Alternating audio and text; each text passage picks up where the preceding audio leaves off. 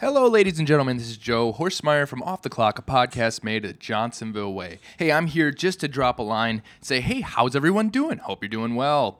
And also discuss this episode you're about to listen to. The episode here with Jason Foss, which was phenomenal, by the way. Thank you, Jason. It was a lot of fun. We just want to touch on the audio again. We got some new microphones, and Jeff and I are really excited about it. We may not have had them dialed in as good as we wanted to, but fear not, fans of Off the Clock. We are working on it diligently, and we will get it under control. So just want to give you a little bit of a heads up that the audio may not be exactly what you have come to know and expect from Off the Clock. But like I said, I promise it's getting better. And thank you again, Jason. This was a blast. Sorry your audio was not the best on your episode, but the content was just as good as anybody else's. So thank you, and thank you to all of you who tune in and listen. Hope you enjoy. You're listening to a podcast made the Johnsonville way.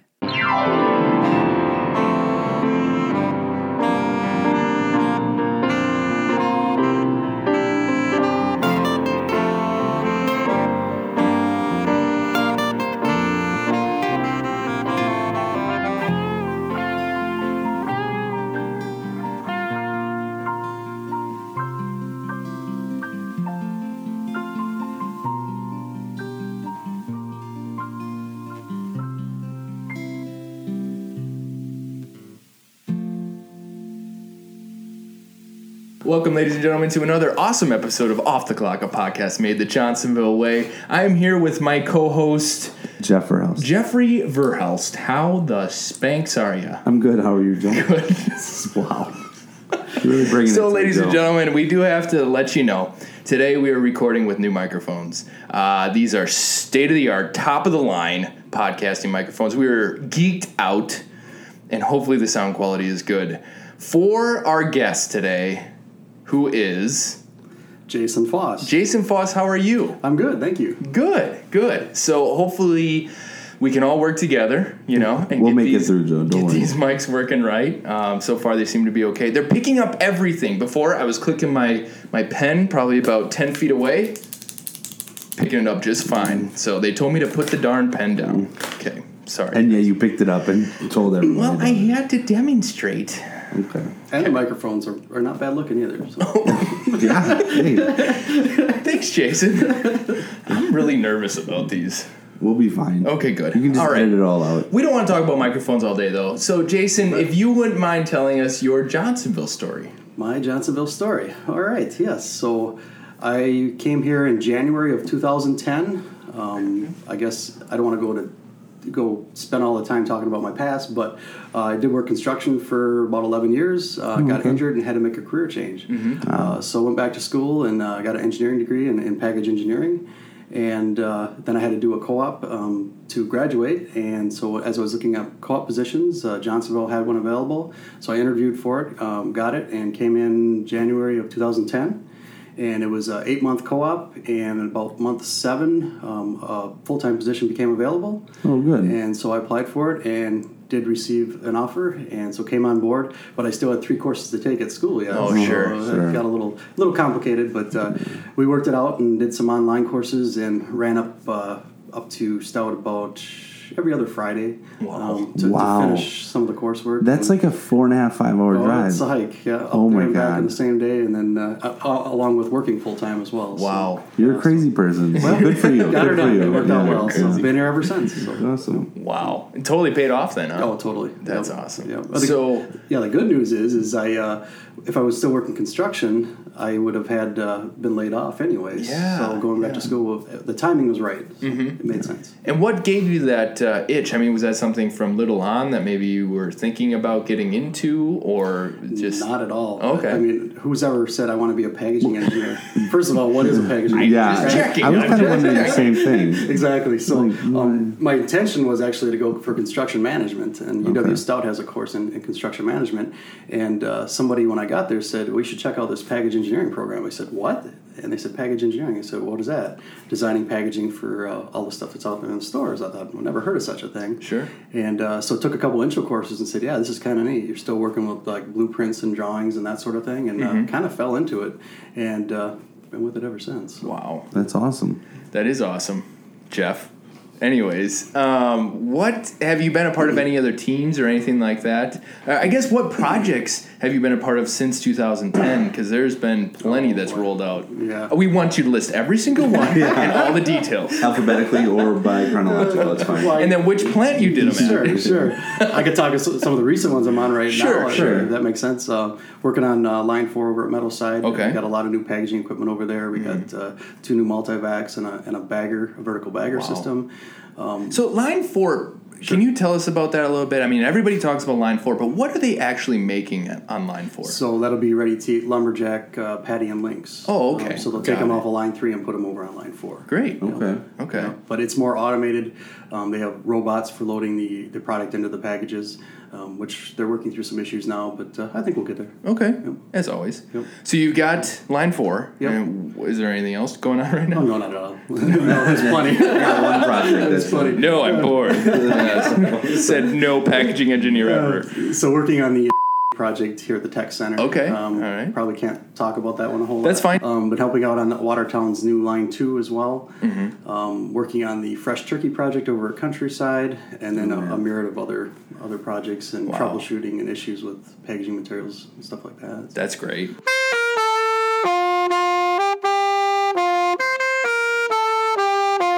All right, Jason, thank you very much for telling us your on-the-clock story. Mm-hmm. But now let's get to your off-the-clock.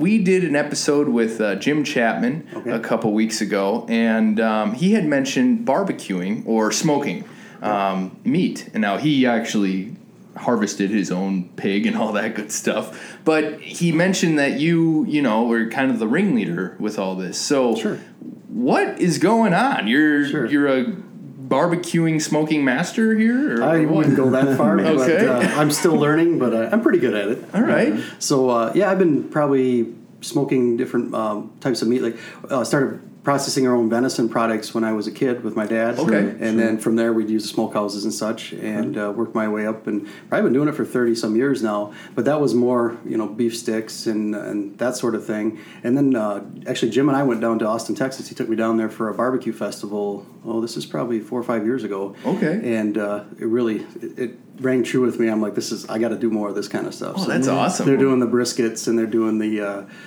ribs, pulled pork, that sort of thing. And I really hadn't done much of that up until that point. And a lot of the folks there are taking 500-gallon or 1,000-gallon propane tanks and converting those into smokers. Oh, yeah, okay. I've seen some of those. Big-scale smokers. Yeah. Sure. So I did make a 500-gallon propane smoker, and I'm working on my second one right now. And I have a bunch of other smaller smokers, so I'm always playing around. It's kind of that hobby. That you make your own smokers, though. Yeah. Wow. Okay, so what drove you to? Because you compete, right? We did. I have. Okay. We haven't for 2 years. 3 years ago, we did. Mm-hmm. It's very expensive and time-consuming, and at the end of the day, a lot of the folks that were on the team couldn't give enough of a time commitment. Sure. We haven't done it since. I'd like to revive it at some point when we all have more time. But you know, that goes. Then right. Plenty of projects. Yeah, exactly. So again, what catapulted you into the level of making your own smokers? I mean, because I could basically go home and just smoke it in a Fleet Farm smoker that I buy, but you are making your own smokers. What caused that? Just seeing these massive chunks of metal and seeing the results that come off them, a brisket that they smoked on there for 16 or 18 hours, that just, it's like the best. So it's the size that's really the appeal, right? I mean, because you can't buy that big of a smoker, is you just gotta make it yourself? Right. Well, so like a lot of the smokers you buy, they're real thin-walled metal. They don't hold heat very well. Okay. These, we're talking 3/8, half-inch thick steel. Oh, and once the stuff gets warm, it's warm for a good long time, right? Sure. And so it just does a better job. You can, in the wintertime, if you want to do it, you use these cheap store-bought ones, and they don't hold temperatures at all, and it takes you twice as long to smoke in those. Yeah. These heavy-duty ones, they'll hold their heat all any kind of weather. Hmm. So what are the meats that you actually smoke or specialize in, I guess? Sure. So the Kansas City Barbecue Society is a sanctioning event a company, or I shouldn't say a company, a organization that they sanction barbecue events throughout the United States, mm-hmm. And they even have some overseas as well. And with that, there's at least 20, maybe a few more than that here in the state of Wisconsin alone. Okay. And so for those competitions, you have to cook in four categories. You have to cook in pork ribs, pulled pork or pork butt, or you can do shoulder as well. You got to do a chicken, which is usually a chicken thigh or a Cornish hen. Okay. And I'm missing one here. And brisket. The beef brisket, yeah. Sure. So you have to cook in all four categories. And then you churn in every half hour from at noon the following day that you've cooked, because you cook all night, you don't get any sleep, and you grind all the next day. And then at noon you churn in your first category, and then every half hour after that until all four are turned in. Wow. So it's pretty competitive. It's when we first started doing it. So what I did was I got a group of folks here that are barbecue enthusiasts at Johnsonville and said, mm-hmm. you want to be part of the team? And then I led the team, and we went out and cooked in three events that year, with the largest one being at Lambeau Field. And that was right in the parking lot there. It was really cool. Yeah. So we placed mm-hmm. More toward the end, but we learned a lot along the way, and we talked to the folks that were winning, and they're buying like premium meats like Wagyu beef briskets and organic chicken and super high price stuff, right? So I hate to say you're buying yourself a win, but you know it helps. It definitely helps. Yep. So are all of those meats in the same smoker at one time then smoking? No. Okay. No. So I can give you an example of kind of the setup and what we do. Yeah. So when you cook in a Kansas City Barbecue Society sanctioned event, you have to use all wood. So it can be a pellet smoker, or it can be all wood charcoal or regular charcoal, coal charcoal, right? But you can't use propane. You can't, everybody calls that cheating, right? Oh, yeah. So you start up, like, for instance, our smoker, the competition one, I actually welded that one up, too. It's a smaller scale of the large one, basically. Sure. But for that, we're wood-fired, and you're probably stoking that probably every 20 to 30 minutes. You're stoking the fire, keeping it going. Sure. We did put a computerized unit on called a Barbecue Guru. And what it is, it's a fan that goes up on the front and actually bursts a little air on the fire to keep it going. Yeah. And as the fire goes down, it bursts more air, and then the fan will stay on and keep pushing. And so you don't have to stoke it as often. And you got a little thermostat on the inside that tells you what the temp is. And then you got another probe you put in the meat, and it tells you what the internal meat temperature is. Wow. So a typical event, you'll get there on a Friday, and they have to inspect the meat in the morning, and then all day you're setting up your little area, your portable kitchen, whatever you're using. And then usually around probably 9:30, you fire up your smoker. Okay. And you let it get good and warm, and around 10:30, you're throwing on your brisket. Okay. And mind you, the brisket isn't getting turned in until the next day, right? Sure. So this is a 18-hour cook on a brisket, right? Wow. So you throw your brisket on, and... course you're watching it and doing your thing, and probably 3 hours later you're throwing on your pork butts for your pulled pork, and then you're kind of babysitting those all night while you're prepping your ribs and your chicken to put on the next morning, because they don't take quite as long. Sure. But so at times you'll have a brisket and pulled pork on the same smoker at the same time, and we have actually multiple smokers that we'll use, and one's just to keep the product warm after we get it cooked, so we can turn it in warm, obviously. Mm-hmm. But yeah, I mean, you just kind of move things around, and you can have multiple items on the smoker at the same time. Yep.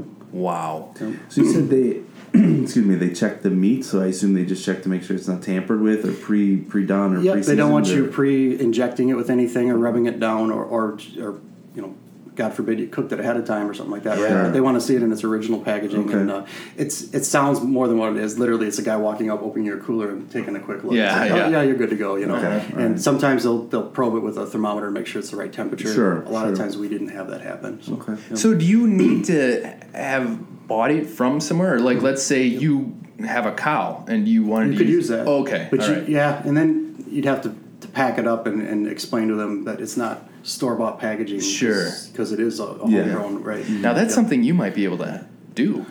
Yeah. You may be able to package that up. Oh, yeah. That's the packaging part. I don't know about raising it. Yeah. We'll let Jim do that. Sure. Everything up to that point. Yep. So I heard a rumor, too, that you and a couple other guys... Did you go and train to be judges as well? Correct. Yep. So what was that process like? So Jim, Travis Selby, and myself went down on a Saturday down to Cross Plains, mm-hmm. and the Kansas City Barbecue Society had a training course for becoming a judge, and also a table captain. So with the judges, there's one table captain per six judges at a table. So you can do both roles. You can either judge or you can be a table captain, right? Yeah. So we went down, and the first half of the day was all the training to become a judge. And we more or less did it so we understood what people are churning in so that we can get better at what we're churning in, right? Yeah, yeah. But it doesn't hurt to be able to eat barbecue for free. So, yeah, exactly, exactly. So we did both, and we got the table captains as well, so we could do that if we wanted to as well. Wow. Yeah. So are there any competitions that you've judged? No. Here's the downside of the whole thing is they go by a point system. They ask you on the... So you fill out an application when you're, you know, to all these different events to judge, and they'll ask you how many times you've judged someplace, right? Wow. Yeah, and of course the guys with no experience, they don't want you, right? Yeah. So it's really hard to get in. I was just gonna say, how do you even start? It's crazy. You gotta wait for somebody to die. What's your past job experience? Too much barbecue is that right? Oh boy. Wow. So now you guys do not put anything on the meat. It's just straight meat, right? No. We use rubs. Oh, you do. You can inject if you want. Here's the interesting thing on that as well. So we went out, we'd buy all these seasonings and spices and make up our own rubs and sauces and marinades and injections. And we got to our third event at Lambeau, and then that's when we got to know a lot of these teams. So we're talking to them, and the one guy's like, "You do what?" And we said, "Well, we make our own rubs and marinades." And said, "You're crazy," he goes. I go, "What do you mean you're crazy?" He goes, "There's nobody here that places in the top 10 that makes their own rubs, sauces, or injections." And I go, "What do you mean?" He goes, "No, we all buy them." And I'm like, "What? Like you buy them off the grocery store shelf?" He's like, "No, there's specialty companies out there that make high-end rubs and spice." I go, "Oh, that sounds like money." He goes, "Well, yeah, it's not cheap." But he gave us a list of some of the different ones, and I bought a few, and they're so. It was kind of surprised that these are the winning, combinations. But, so it's interesting. But yeah, you do definitely put sauces, rubs, that sort of thing on there. Okay. Yep. Wow. Yep. So I'm over here thinking that Darren Poison, he should get some of his. Yeah, we did an episode with him. He makes his own barbecue sauce. Oh, is that right? Yeah. It was good. He provided us a all three of us got a little off the clock. Is that right? Branded reserve. Oh wow. Yeah, it was really good. Was it? Yeah. What kind of flavor? Hint, hint. We'll get there. What would you say? I mean, what was it? Vinegary? Was it mustardy? Was it sweet? Like Sweet Baby Rays. How about thinner. Delicious? He probably just diluted Sweet Baby Rays. Yeah, I would have been okay with that. He said it was top secret, but right. Yeah, so you should listen back to his episode. Sure, let's do that. Uh-huh. He also talks about Dungeons and Dragons, so it was an interesting mix-up. What have been some of your biggest ahas with doing barbecue? Because you went to that competition, and then you're like, "Oh, I want to do this." Sure. What were some surprises that you ran into? How much money you have to spend? Oh, it's not like you're going to win enough money to ever pay for your events, right? Okay. Sure. And so it's one of those where if you want to go be a race car driver, you're never going to make any money at it, right? Mm-hmm. Barbecue's no different. Sure. The funny thing was, speaking of race car drivers, so we ran into a bunch of teams that used to be, do the racing thing with race cars, and said it was such a rough crowd, people fist fighting after the races and stuff like that, and they said they changed over to the barbecue side because everybody helps each other out, and it's a real neat network they got going, right? So it's kind of interesting there as well. Huh. So the cost then, is that predominantly just the meat then? I mean, that's got to be the biggest cost, or is it travel? Or it's a combination of that and entry fees. Oh, really? So some real small competitions may cost you $75. Some of the bigger ones may cost you $400 to get into. Wow. Yeah. Yep. And there's prize money and there's trophies and all that. And the bigger the prize money or trophy, the more they charge. Sure. It's kind of built into a pool. And exactly. What? Go ahead. No, you. Oh, and the meat's probably your next most expensive piece, right? So we churn it. When you churn in the meat for the competition, you churn in 6 pieces of brisket, 6 chicken thighs, 6 little piles of pulled pork or one big pile, however you want to do it. Enough for 6 people there, right? But everything's in 6s, right? Mm-hmm. So you're just churning in a box of 6. But to do that, we're cooking 2 full briskets. We're cooking, what do we do typically, 3 or 4 Boston butts for the pulled pork, because the meat can be more tender or more tough, and it's kind of hit or miss when you buy it, right? Yeah. So you want to be able to pick the best of the best to turn into your churning box, right? So it's kind of an interesting thing. Huh? My mouth's watering over here. Yeah, and then what do you do with all the rest of it? You guys just sit around to eat it all then? We actually brought it all here to the tech center after every three of them, and we call me next time you do it. I'll be here. Oh man, people just swarmed, and it was gone. I can only imagine. So I can see this being, and maybe you'll correct me here, but for like a business or something, like a restaurant, mm-hmm. you know, have you ever gone to any of these competitions and there's a restaurant there who's competing, you know, with their own special brand of stuff or anything like that? Not so much restaurants. There's vendors there that are set up selling barbecue. So that's a misnomer too, is people go to these barbecue events thinking they can sample everybody's barbecue that's cooking there, right? Oh, yeah. What's the last thing we want to do is serve the public. We're trying to make the best of the best. Yeah. And we don't want you in our kitchen. Yeah. Sort of thing, you know what I mean? Sure. You know, we like to teach people, but not when we're in the heat of the moment trying to get stuff ready. Yeah. Uh-huh. And people think they can just come up and ask for a piece of brisket. And we're like, no, there's the vendors down there, mm-hmm. you know. And so I think people are like a little disappointed. They come there thinking, there's 40 teams here. We can test from every one of them. Yeah. Well, the other thing is we don't have the licensing to give out to the public. Somebody gets sick and sues us. Game's on you. But I think you had an original question I didn't quite cover yet. Well, I just wonder because clearly you have to have a lot of pride in what you're doing to enter this, spend all this money. Mm-hmm. You know, there's not much give back. But I'm just thinking for a business to sign up and compete, then, you know, it's more of like a, you know, advertising. Hey, we beat out everybody else. Come to our restaurant, you know, that type of thing. What you end up finding actually is people go do the competitions and then make a name for themselves in the competition, then go open a restaurant. Well, that's cool, right? So now you've made a name for yourself. A lot of restaurants you walk into, and if they were competitors, you'll see their wall full of trophies, right? I'm sure you guys have probably walked into one. And there's their trophies, right? So usually they start just the opposite. They get into competitions to get good, so they can open a restaurant now that they've built a name for themselves. Is that kind of up your alley there? Or? Would love to, closer to my retirement. Yeah, that would be awesome. I think it'd be a good thing. We need a good smoke place around here. We do. Just saying. We do, exactly. Yeah. There's a few okay ones, but best barbecue I've ever had is Texas. You go down to Texas, you're not going to get any better barbecue than what you find down there. Mm. Yeah. So have you been to Kansas City then a couple times? Many times. Yep. Okay. Yep. And is it a big difference between the two styles? Yes, because Kansas City is very sauced. Okay. They sauce the heck out of all their barbecue. Okay. And Texas is salt and pepper. I mean, for the most part, really good. You can make a really good brisket with just salt and pepper, and you don't need any sauce on it, right? Two big differences there, yeah.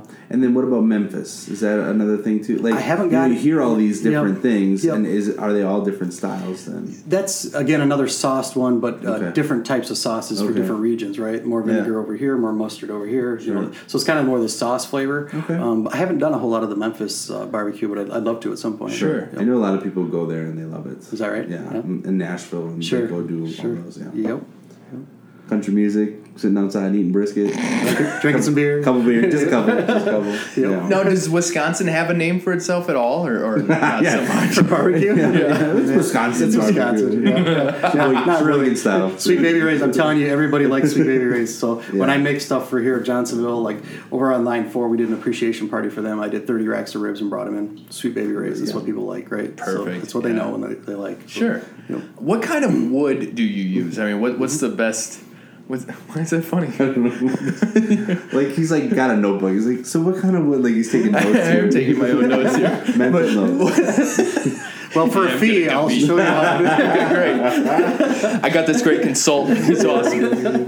But yeah, what kind of wood do you guys use? Or does it vary for competitions? Not so much for competitions. It's a matter of how much smoke you like or don't like. It's a preference thing. Okay. So you got to think about, okay, we got judges here. Well, every judge is different, right? So, while you're taught what to look for as a judge, everybody's got different, you know, sensory on their tongue and that sort of thing. Some people like really hot, some can't stand heat, some like sweet, you know. So it's hard to appease everybody, so you try to find something that kind of takes all those and puts them into one and hope it hits the mark, right? Sure. And back to your question. What kind of woods do you use? Kind of, okay, so if you want really heavy smoke, you use a mesquite. That's going to give you the heaviest, most smoke. And I like a heavy smoke to mine, so you'll find me smoking with mesquite all the time. But if I'm cooking for a bigger group, I'll take it down to like a hickory or maybe some apple wood. They're more gentle woods, right? Mm-hmm. But for competition, mostly hickory. And again, it's a preference thing. There's people using cherry. There's people using mesquite. Myself, our preference was mesquite. Hickory, maybe a little bit of mesquite if you want a little extra smoke. Yeah. Okay. You know, one thing that surprised me, this was years ago now, and actually Jim brought it up again when we were interviewing him, but over a bonfire, my dad had just cut down a cedar tree, and we were burning cedar, and I smoked or just grilled some Johnsonville brats over the fire, and they were phenomenal. So, does anybody ever use cedar? I think you mentioned that to me at one point. And is it you like shouldn't be using any sort of pine at all because maybe of the sap, right? Because off so a lot of good, toxic films. Did it taste a little? No, it tasted tarry? Great, and I felt were you drinking amazing. I don't get it. But yeah, no, that was a great night for me. That would not have been my recommendation. Yeah. Do not write that down. No, Jim, though, he did not mention using cedar, but what he did mention was smoking Johnsonville brats. Yes. Now, what's the deal with smoking Johnsonville brats? Well, if you've never tried one, you have to. Okay. And I guess I'll have to make some and bring them in so you guys get a chance to do that. But it's... It does a very good job of keeping the juices inside the product while giving it that smoke flavor on the outside. And what we found is if you take apple juice and spritz it with some apple juice, you get that sweet note with it as well. Okay. It's really, really good. Yeah. Oh, my God. Yep, I highly recommend it. The other question I was going to ask is, so you go through all these competitions and you talked about smoking in the winter. Like, how often do you actually get this whole setup going? I mean, is it like an every weekend thing where you just have a little one, you're like, oh, just pop something on, or is it like... No, I'm doing 30, 50 things all at once every, month. And it's called a propane smoker. Okay. And I cheat a little bit. The wood-fired one, if I got all day to babysit it, I'll go ahead and do wood-fired. But that's for special occasions and competitions, that sort of thing. Okay. So, yeah, I have the propane. I have the electric. I think I'm up to 9 smokers now or something like that. Oh, wow. So I got all the different, Giving up real estate? Did you build a new garage? Yeah, I got a pretty good-sized shed. Okay, so that works pretty well. Well, yeah, let's talk about that real quick once. Sure. The amount of smoke you said you have about 9 now? Somewhere in there, yeah. What are the different sizes of the smokers? All the way from a 500-gallon propane tank, which is, with the firebox, about 12 feet long, about 2,600 pounds, down to, what's the smallest one I have? A little electric unit that's probably, 20 inches wide and 3 feet tall. Well, okay. Does the taste vary in that? Big time. Yeah. Really? Well, I shouldn't say that. To the novice, probably not as much, but to somebody who's done it a lot, you can definitely tell a difference. Okay. You're always going to get the best flavor from direct wood, right? Yeah, wood-fired smoker just gives you a better smoke. Mm-hmm. And then a step down from there, I would say would be the propane, right? Does a good job. It's one of those set it and forget it, go back every once in a while and put a little wood chips in there for more smoke. Okay. But you can kind of just walk away from it. You still get pretty good quality barbecue. Electric, I'd say, is maybe a touch under propane. Okay. Electric takes a lot longer to do because the walls on those are so insulated that it keeps all the moisture there. Oh. It does a very good job of a moist product, a moist finished product compared to a propane is maybe a little bit drier. So they all have their benefits. Like a pulled pork thing you'd want to do in that one. Pulled pork, there's so much there, such a mass there, and there's so much fat in the product that it doesn't matter if you do that on wood or electric. It's going to be moist either way. Yeah. Okay, so what would you do then? Like ribs then? Ribs if you want a more tender rib. Okay. Potentially if you're doing like a beef stick or something like that and you don't want it super dry, you could do that on there. Mm-hmm. Yeah. Wow. So when you just make a smoker, you've just made it, you finish welding, you're done. Do you have to prep that at all? I mean, because I can only imagine you can't just fire up and throw something on there and it not miss. There's got to be something missing. Yep, exactly. So I can walk you through that process and then tell you a little funny story on the end. Great, let's do it. So I'll go out and I'll buy beef tallow or beef fat. Okay. And I go and you could go in there and just smear it on there as a solid mass, right, and just kind of work it on there. Mm. But I melt it in a pot, grab a paintbrush, and I paint the heck out of the inside of the smoker. Wow. And then you fire it up, get it as hot as you can for a couple hours, and that seasons the walls. Sure. So it cools off all the metal pores and puts a nice black hue on there. And you build up that seasoning over time, right? Yeah, so if you got a smoker that's 10 years old, it's got a nice black wall on there, right? Mm-hmm. Well, that gives you the nice flavor too, right? Yeah. So the funny story is the 500-gallon propane smoker that I put together, it's hard to move around because it's so big, right? Sure. So I had a single axle trailer is all I had, and I need to purchase a dual axle so I can move this thing around because it's so heavy. But I pulled it up on the single axle trailer. It had a wood deck on it. It was green treated. And I thought, I got to get this thing seasoned because I need it for 4th of July. This is 2 years ago, I think. And I got to get this thing seasoned for tomorrow at the cookout at the July 4th celebration. Yeah. And so we get out the wood and and fire it up, and it's by this time it's like midnight. I'm like, I gotta get some sleep. So I stoked it really heavy before I went to bed. I took some cement board and I put it underneath the firebox so it would have a buffer between that and the trailer, right? Sure. Woke up the next morning. This is out at my dad's place. He actually gets up really early. He got up and came in the house and said, "Hey, your trailer's on fire." Here I burnt a hole about 4 foot by 4 foot all the way through the trailer. It took the cement board and pulverized it. It turned to powder, and then it burned through the green treated lumber on there. Just had as hot as you could. So hot, yeah. So I got a trailer redo yet. I still haven't redone that one. Live and learn. Oh yeah, learn. Oh, yeah. Yep, exactly. Wow. Yep. So then, when you go to competitions, do you bring that large one then? No. That's more of a show off kind of thing or whatever. Or if you want to do a big event and you want to get a whole bunch of meat on there at one time, that's what they're good for. Or potentially opening a restaurant at some point. Okay, there we go. So I built a smaller one. It's probably. I think it's a 22-inch round tube, and it's probably 4 feet long, and then it's got a firebox off of it. So it's much easier to control heat, and you don't need. So I use full oak logs in the 500-gallon propane smoker to smoke the product in there and use as a fuel source. We buy bags of wood charcoal for the smaller competition one. Right. Yep. Man, I go through so much wood if I had to do a competition with that. Yeah. Oh yeah. You have to cut a tree down every time. Yeah, right. Yeah. Multiple trees, right? Wow. Exactly. That's awesome. Yeah. So if anybody wanted to get started in smoking or any type, let's say a competition, sure. How would they do it? How would they get started? Take out a loan. Perfect. All right. Sell your kids. Get rid of your house, your cars. No, seriously. Hide your kids, hide your wife. I guess I'd recommend getting with somebody that cooks in competitions. And I can tell you that you could probably go up to at least 3/4 of the different teams that are at these competitions, and they will take you on for a weekend and let you spend time. And that's kind of how we got into it. Paul Hood, who reps for one of our liquid smoke places that we buy from. Sure. He came here, was it 4 or 5 years ago, and did a rib seminar for like half a day and showed us how to do competition ribs. Huh. And then he's won the... I think it was a Jack Daniels tournament down south.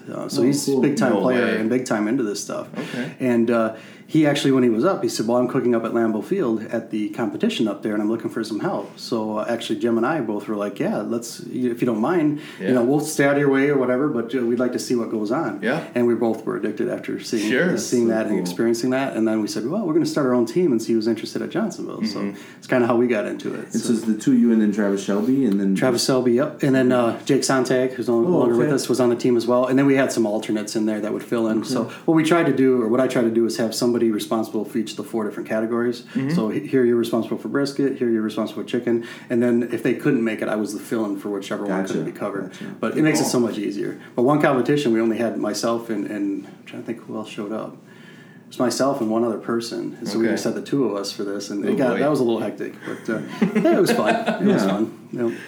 Wow. So out of this whole entire experience, what has been, the biggest joy you've probably gotten? Just the experience of being able to make different barbecue. Like I'm always tweaking, I'll tweak my rub, I'll tweak my sauce, always experimenting with and finding something better or something a little bit different but people like. So like whenever I do stuff here for Johnsonville folks, I did a cookout for the food service team here about 3 weeks ago. And so I'll tweak something a little bit different that I've never done before for each of these and get a reaction from the people when they have it. I haven't seen anybody cringe yet, so I guess I'm doing all right. But I like to experiment with that a little bit, right, and see what works and what doesn't. Because ultimately, at the end of the day, if I had a barbecue restaurant in the future, you kind of can dial things in a little bit by using our folks as the guinea pigs. Yeah, of course. Right? Yep. A little R&D, no big deal. Exactly. Yeah. A little sensory work. Yeah. That's great. Wow. Yeah. Cool. So your family and friends, though, have got to love this hobby. Man. I mean, of all the things you could do, to help everybody else out. So do you have any, huge cookouts in with your family? I mean... from time to time. And it's usually... They know the work that goes into it if I'm doing it on all wood fired and that sort of thing. So they actually don't ask too often just because they know how much work goes into it, right? Sure. But, I do it enough that they get enough... barbecue when I'm my dad is a small smoker that does experimental things on just here and there, and it's always like when people are coming over for the weekend they're like, are you gonna smoke something for us? And he's like we can do this or that, and and he'll invite us over and be like, I got this new idea, and so he'll do something and we'll come over. So for him it's exciting and for us it's cool too. Have you ever had bad barbecue?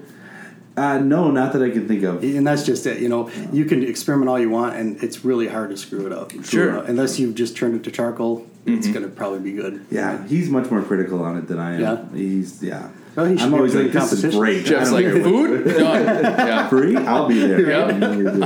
Have you ever thought of, and maybe I'm only thinking of one other food category, but are there other food categories that you'd branch out into, like fish or... Oh, yeah. I've done cheeses, fish. Oh, really? Nuts. Actually, I just did some smoked deviled eggs 2 weeks ago. What? Yeah. Wait a minute. Oh, yeah. Once you have those, you'll never make them any other way. So, shut up. So you boil an egg just like you would a boiled egg, right? Wow. And then you take the shells off and put it in the smoker on 200, keep it low for 20 minutes, half hour, and the eggs will take on almost a yellow or mustard look to them. Yeah. And that's the smoke that adhered to them. And then you just cut them open and make deviled eggs out of them. It's just another layer of flavor to it. They're just so good. Yeah, yeah, really good. There you go. Why have you not opened your restaurant yet? Yeah. Just you talking about it, I'm like, I want to go to Jason Foss's Smokehouse. One of these days. All right. Sounds good. Got anything else, Jeff? I don't think so. No? Wow, this has been phenomenal. I'm really hungry. Yeah, Jason. So here's the deal. We're going to try and get you in here. We're hopefully going to have a day when maybe you can make just us, no one else, some great smoked product, and we'll see if maybe we can share with everyone else. Sure, but we really appreciate you coming on. No problem. So do you have anything else for us at all? No. Just anybody curious about smoking and wants to know more about it, hit me up. I mean, I'd be willing to work with you, you know, here or there, or. I've even thought about with all these smokers I have and all these different types is maybe once a month putting on a barbecue clinic of sorts. Sure. Let people play with an electric one, a propane one, a wood one, and just learn from it. I would totally do the competition thing. Yeah? But I have limited skills. Yeah. So like it would be more of like just like be your, you know, gopher kind of thing. Sure. Like, yeah, I need you to do that. You need those two? Yeah. Jason's really excited about that. You said gopher and his eyes lit up. I think that'd be really fun, especially the idea of... Someone needs to run and get them beer every once in a while. Yeah. Or like, hey, I need you to spread some applesauce on that or applesauce? Apple juice or whatever. What are you making? Again, I'm not listening. Wow. Yeah. I'm really good at... Now, you know what's going to happen? Jason's going to go home and try applesauce. Straight up applesauce. Why not? Yeah, right? When all the competition. Yeah, I'm really good at eating it. Maybe making it a little bit. So you need to do the judging then. No, I tell Barb Walters this all the time. I can't be on sensory palate because everything tastes good to me. Like, I have no palate at all. I'm like, this is great. I don't care what it is. They're like, that's rotten. I'm like, no palate. You keep your opinions to yourself, okay? I get food poisoning like 4 times a year. I'm like, oh my god, fine. That's a steal. That explains a lot. Healthy bacteria. He has a lot of culture. Let's just say that. Yes. Living, breathing cup of yogurt right here. Oh wow. Well, Jason, thank you so much for coming on. If you wouldn't mind closing us out, it's been a great episode. Sure. Well, thank you. It was a lot of fun. Yeah. So this is Jason Foss. You've been listening to another episode of Off the Clock, a podcast made the Johnsonville way.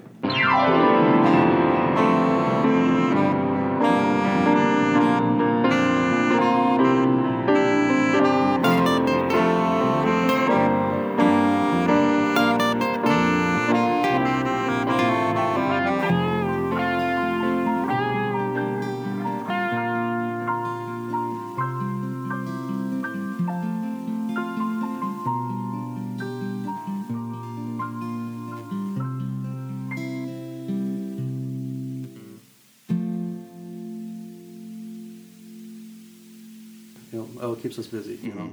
Yeah. Rather be busy. So I'm really wondering what packaging materials are needed for time travel? Great question. Can't say as I have a real good answer for that one.